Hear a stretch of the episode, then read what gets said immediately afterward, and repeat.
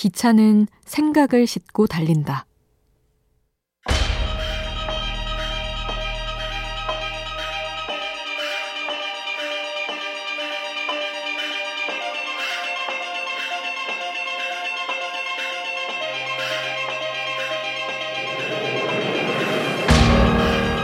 기차를 사랑하는 누군가는 말한다. 모든 운송수단 가운데 생각에 가장 큰 도움을 주는 것은 기차일 거라고. 배나 비행기에서 보는 풍경은 단조로울 가능성이 크지만 기차는 늘 다른 풍경을 보여준다고 말이다. 기차는 사람들을 실어 나르는 동안 그 사람들의 생각까지 함께 실어 나른다. 그래서 창밖을 보는 동안은 말이 없다.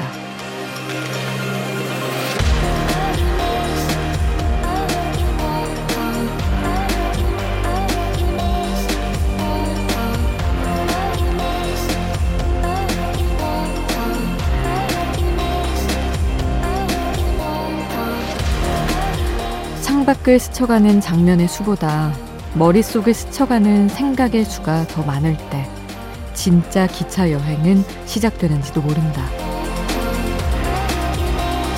우연한 하루 김수지입니다.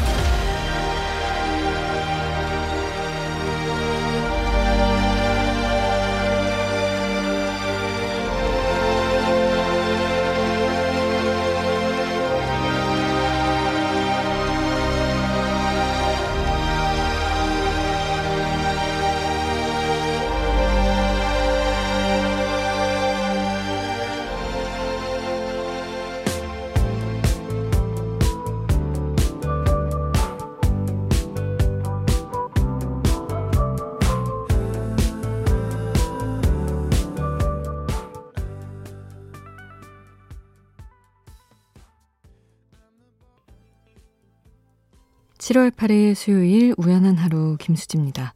첫 곡으로 들려드린 노래는 존 메이어의 New Light였습니다. 기차 많이들 타시나요? 요즘에는 코로나 때문에 자제하는 분위기이기도 하지만 코로나 확산 방지를 위해서 요즘에는 승객 간 그 거리를 확보해야 되니까 창가 좌석을 우선 배정한다고 하더라고요. 그래서 나란히 앉아서 가는 일보다는 창가 좌석에 각자 앉아 가는 일이 많다고 합니다. 창밖을 볼 일이 더 많아진 거죠. 저는 예전에 대학 마지막 학기 때 수업을 서너 개밖에 안 들어서 3일만 학교에 가면 됐었거든요. 그래서 그냥 대전에서 서울을 기차로 통학한 적이 있었는데, 왜냐면 4일은 집에 있고 3일만 서울에 있을 거면 약간 집밥 먹고 그냥 살고 싶은데 싶어서 그렇게 살았었는데 무궁화호 타고 매일 왕복 뭐 3일이었지만 왕복 4시간씩 기차를 타면서 가장 많은 상념에 젖어들었던 것 같습니다. 그리고 그 당시에 제가 광고학을 복수 전공을 했거든요. 과제도 많고 뭔가 아이디어가 계속 있었어야 되는 시기였는데 창밖을 보고 그냥 덜컹덜컹 하는 기차에 몸을 싣고 가는 게 꽤 도움이 됐던 것 같아요. 역시 뭐 억지로라도 새로운 풍경, 새로운 장면들을 계속 보는 게 생각의 확장에는 도움이 되는 것 같습니다. 여러분은 오늘 어떤 풍경을 보셨나요? 그리고 어떤 생각들을 하셨나요? 여러분의 하루 문자 샵 8000번으로 함께 해주세요. 짧은 문자 50원, 긴 문자 100원이고요. 미니 메시지는 무료로 이용하실 수 있습니다.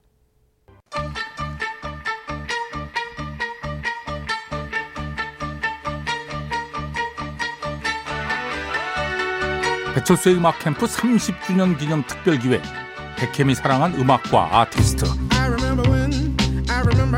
지난 30년 동안 배철수의 음악 캠프에서 방송된 약 20만 곡의 음악 가운데 가장 많은 관심과 사랑을 받은 음악 100곡 아티스트 50팀을 소개합니다.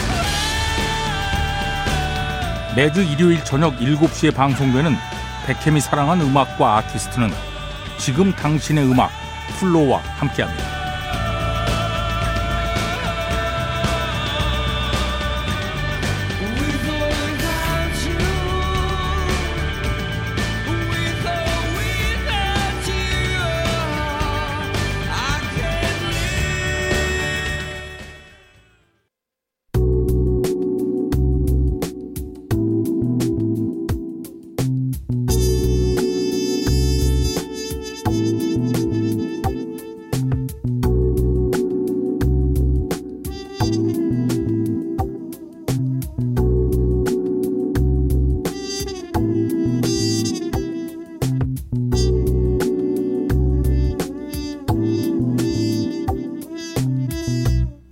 우연한 하루 김수지입니다.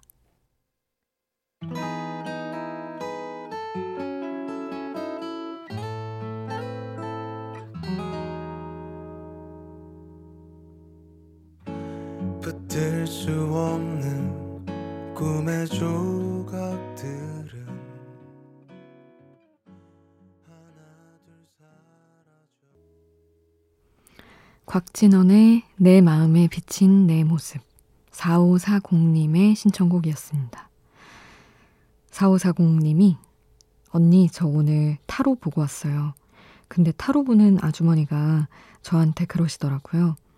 남자친구가 저를 엄청 사랑하긴 하는데 지금 남자친구랑 결혼하면 돈 때문에 또 엄청 고생할 거라고요. 재미로 본 거였는데 듣고 나니 또 마음이 싱숭생숭해지고 그렇네요. 하셨습니다. 그래서 연애 관련해서는 타로나 이런 재미로 보는 점들을 안 보는 게 더 나은 것 같아요. 진짜 알 수 없는 나 자신의 미래면 뭐 그냥 어 그러려나 이 정도로 두는데 남자친구나 혹은 누구 뭐 고민되는 인간 관계가 있어서 타로는 머릿속으로 그걸 떠올리려고 하잖아요. 요즘 고민인 걸. 그 다음에 카드를 펼치잖아요. 근데 하여튼 그런 주변 인물 관련해서 타로를 보면 그 타로 결과에 따라서 그 사람을 좀 대하게 된다고 해야 되나? 괜히 그 사람은 아닌데 약간 어, 저 사람 좀 이상한데? 라고 생각이 될 때도 있고 어, 이 사람 나를 사랑하긴 하지만 미래가 없는 사람인가? 괜히 그렇게 될 수도 있고. 그래서 아 그냥 진짜 이런 거 재미로 보고 싶다면 나 자신의 미래 정도 보는 게 제일 나은 것 같습니다. 숱하게 저도 제 주변도 이런 거 해봤지만 글쎄요 타로. 음 7145님 책 정리하면서 라디오 듣습니다. 집에 공간이 너무 부족해서 책을 버리려고 하는데 그래도 한때 열심히 읽은 책들인데 버려도 되나 싶어 들었다 놨다만 반복하고 있습니다. 라디오에서 흐르는 음악 때문일까요? 책 속 제가 그어놓은 밑줄을 보니 괜히 센치해집니다.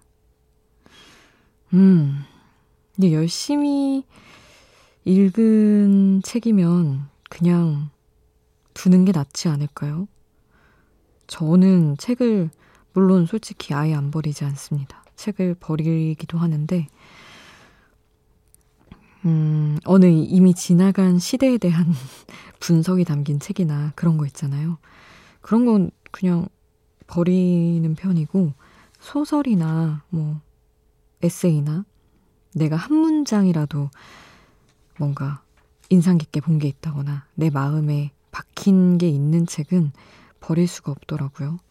나중에 보면, 어, 내가 이 시기에 이런 감정선이었구나. 그걸 알 수도 있고. 그래서 저처럼 책장을 하나 사세요. 저 방도 넓지도 않은데 책이 감당이 안 돼서 책장을 하나 샀습니다. 근데 방 중앙에 아주 커다랗게 그 책장이 자리하니까 어, 오히려 더 느낌 있어진 것 같다는 개인적인 생각을 하곤 해요. 정리만 잘 해놓으면 뭐 옷 정리보단 책 정리가 훨씬 나은 것 같습니다. 0129님은 라디오 들으면서 너무 재미있을 것 같은 책 한 권 펼쳐버렸어요. 오늘 잠은 이미 포기했고 내일 점심시간에 벤치에서 알람 맞춰놓고 자야 할 것 같습니다. 어, 너무 낭만적으로 사는 분이시군요. 책과 라디오에 집중할 만큼 하고 내일의 시간을 끌어다가 오늘 밤을 늘려 쓰는 0119님. 멋지십니다. 3676님은, 음, 오늘따라 유난히도 제 친구가 보고 싶어요. 이런 우울한 문자를 보내도 되는지 모르겠네요. 사실 저의 절친했던 그 누구보다도 열심히 빛나게 살아온 친구와 안타깝게 이별을 해야 했습니다. 하시며 친구에 대한 그리움을 담아서 문자를 주셨습니다. 아이유의 Love Poem을 신청을 해주셨는데, 음, 이 시간에 이런 우울한 문자 보내도 되냐며 걱정하며 보내주셨는데, 음, 이 시간에 신청곡 들으시면서 마음이라도 좀 괜찮아지셨으면 좋겠습니다. 그리고 태연의 기억을 걷는 시간을 이어서 함께 할게요.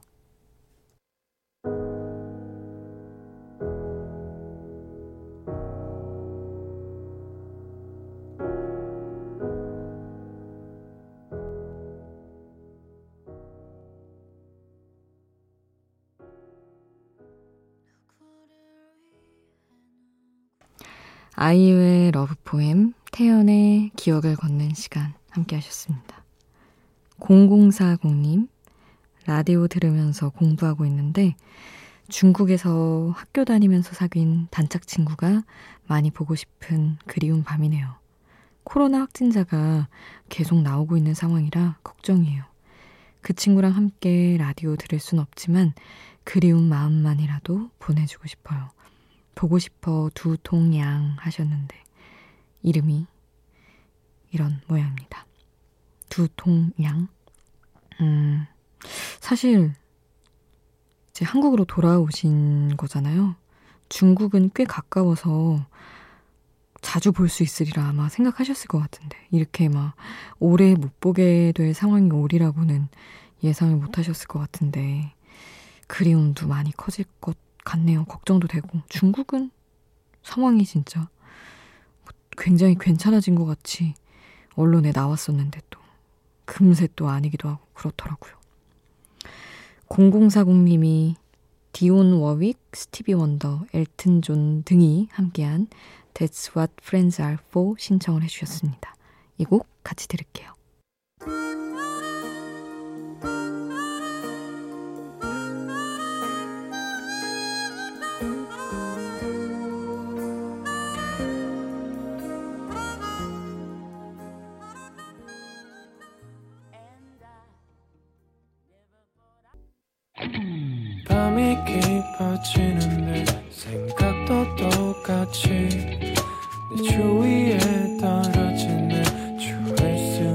없이 잠시 들렸다 가도 돼. 매일 이 자리에 있을 나 어디까지였나. 우연한 하루 김수지입니다.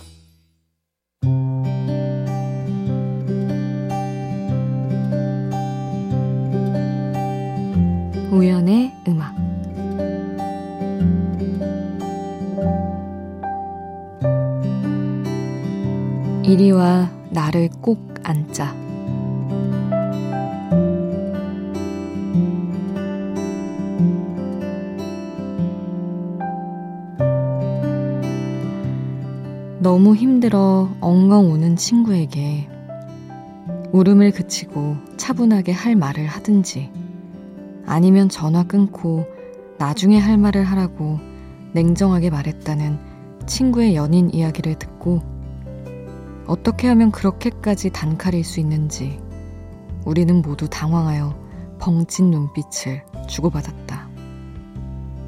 우는 건 방 안에서든 지하철에서든 길거리에서든 혼자 울자면 얼마든지 울 수 있다. 그럼에도 누군가에게 전화를 건다면, 누군가를 만난다면, 그건 이 울음과 이 우울을 조금 나눠줬으면 하는 연약한 마음일 텐데. 웃는 얼굴에 침 못 뱉는다는데, 우는 얼굴은 그보다 더 외면하기 어려워야 맞지 않나? 차라리 그럴 때 내게 전화하라고, 이리와 나를 만나라고, 친구에게 힘주어 말했다. 네가 힘겹게 살아내는 오늘 안에는 같이 아등바등하는 내가 있을 테니 우리 같이 내일로 가면 된다고.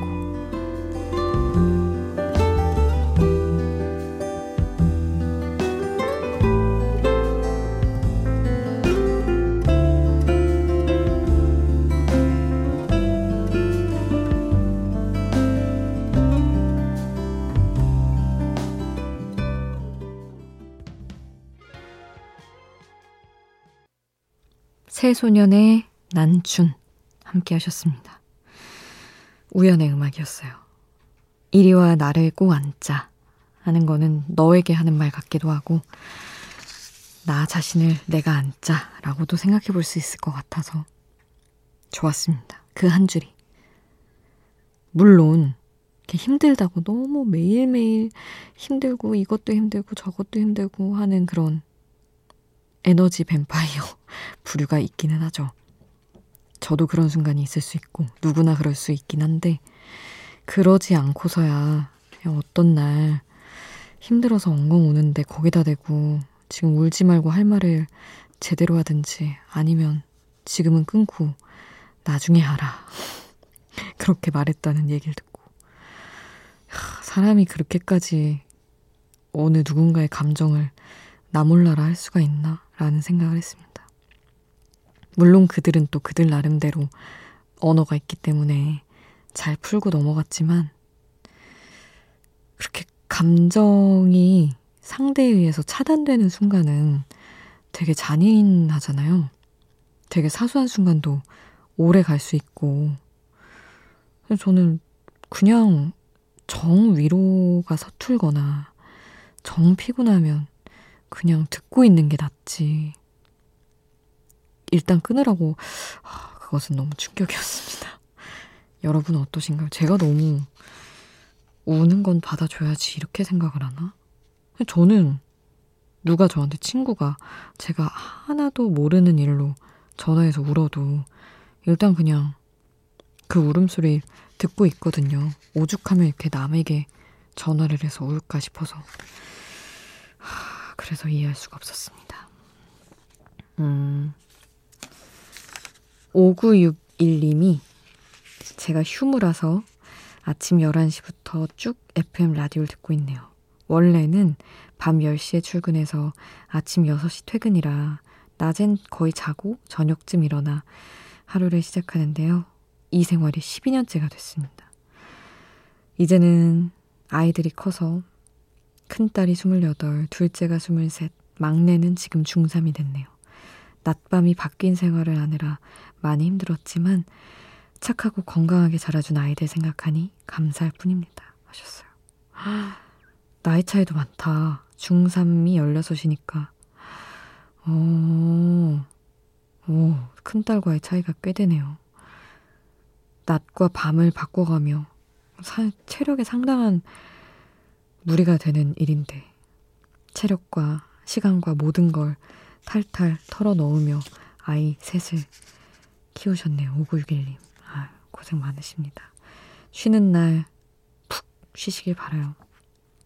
또 조주연 님도 아마 휴가를 내셨나 봐요. 그래서 오늘만 일하면 저는 3일 연휴입니다 하시면서 오늘 열심히 일하겠다고 신청곡도 미리 쓰신다고 하시면서 박효신의 야생화 남겨주고 가셨습니다.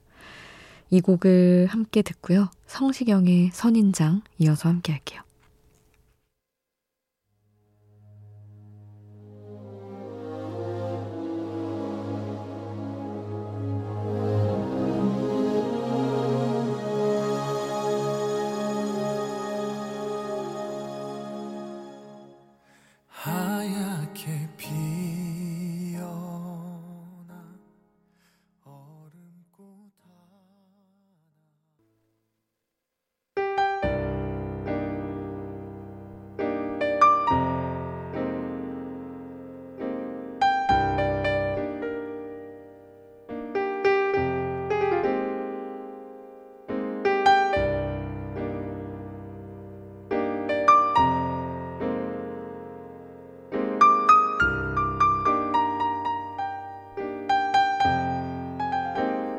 우연한 하루 김수지입니다.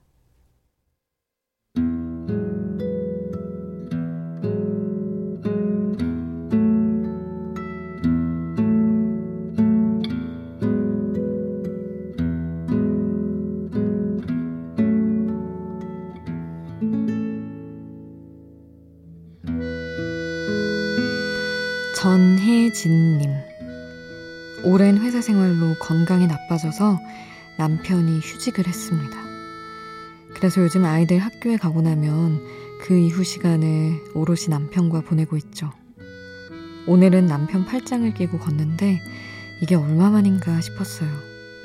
그동안 먹고 사느라 바빠서 참 많은 것을 잃고 또 잊고 살아온 것 같습니다. 하셨어요. 참, 이런 게 안타까운 것 같아요. 모두가. 아프거나 약간 안 좋은 몸에 안 좋은 일이 생기거나 이런 일들로 쉴 때 비로소 여유를 찾게 되는 그런 경우들 말이죠. 건강할 때 그럴 수 있으면 제일 좋은 건데. 어쨌든 이런 여유로운 시간들이 또 남편분 회복하는 데 도움이 돼서 그 이후에는 이런 시간이 더 소중하다는 걸 알고 잘 지내셨으면 좋겠습니다. 오늘 끝곡은 강예수님의 신청곡 보내드릴게요.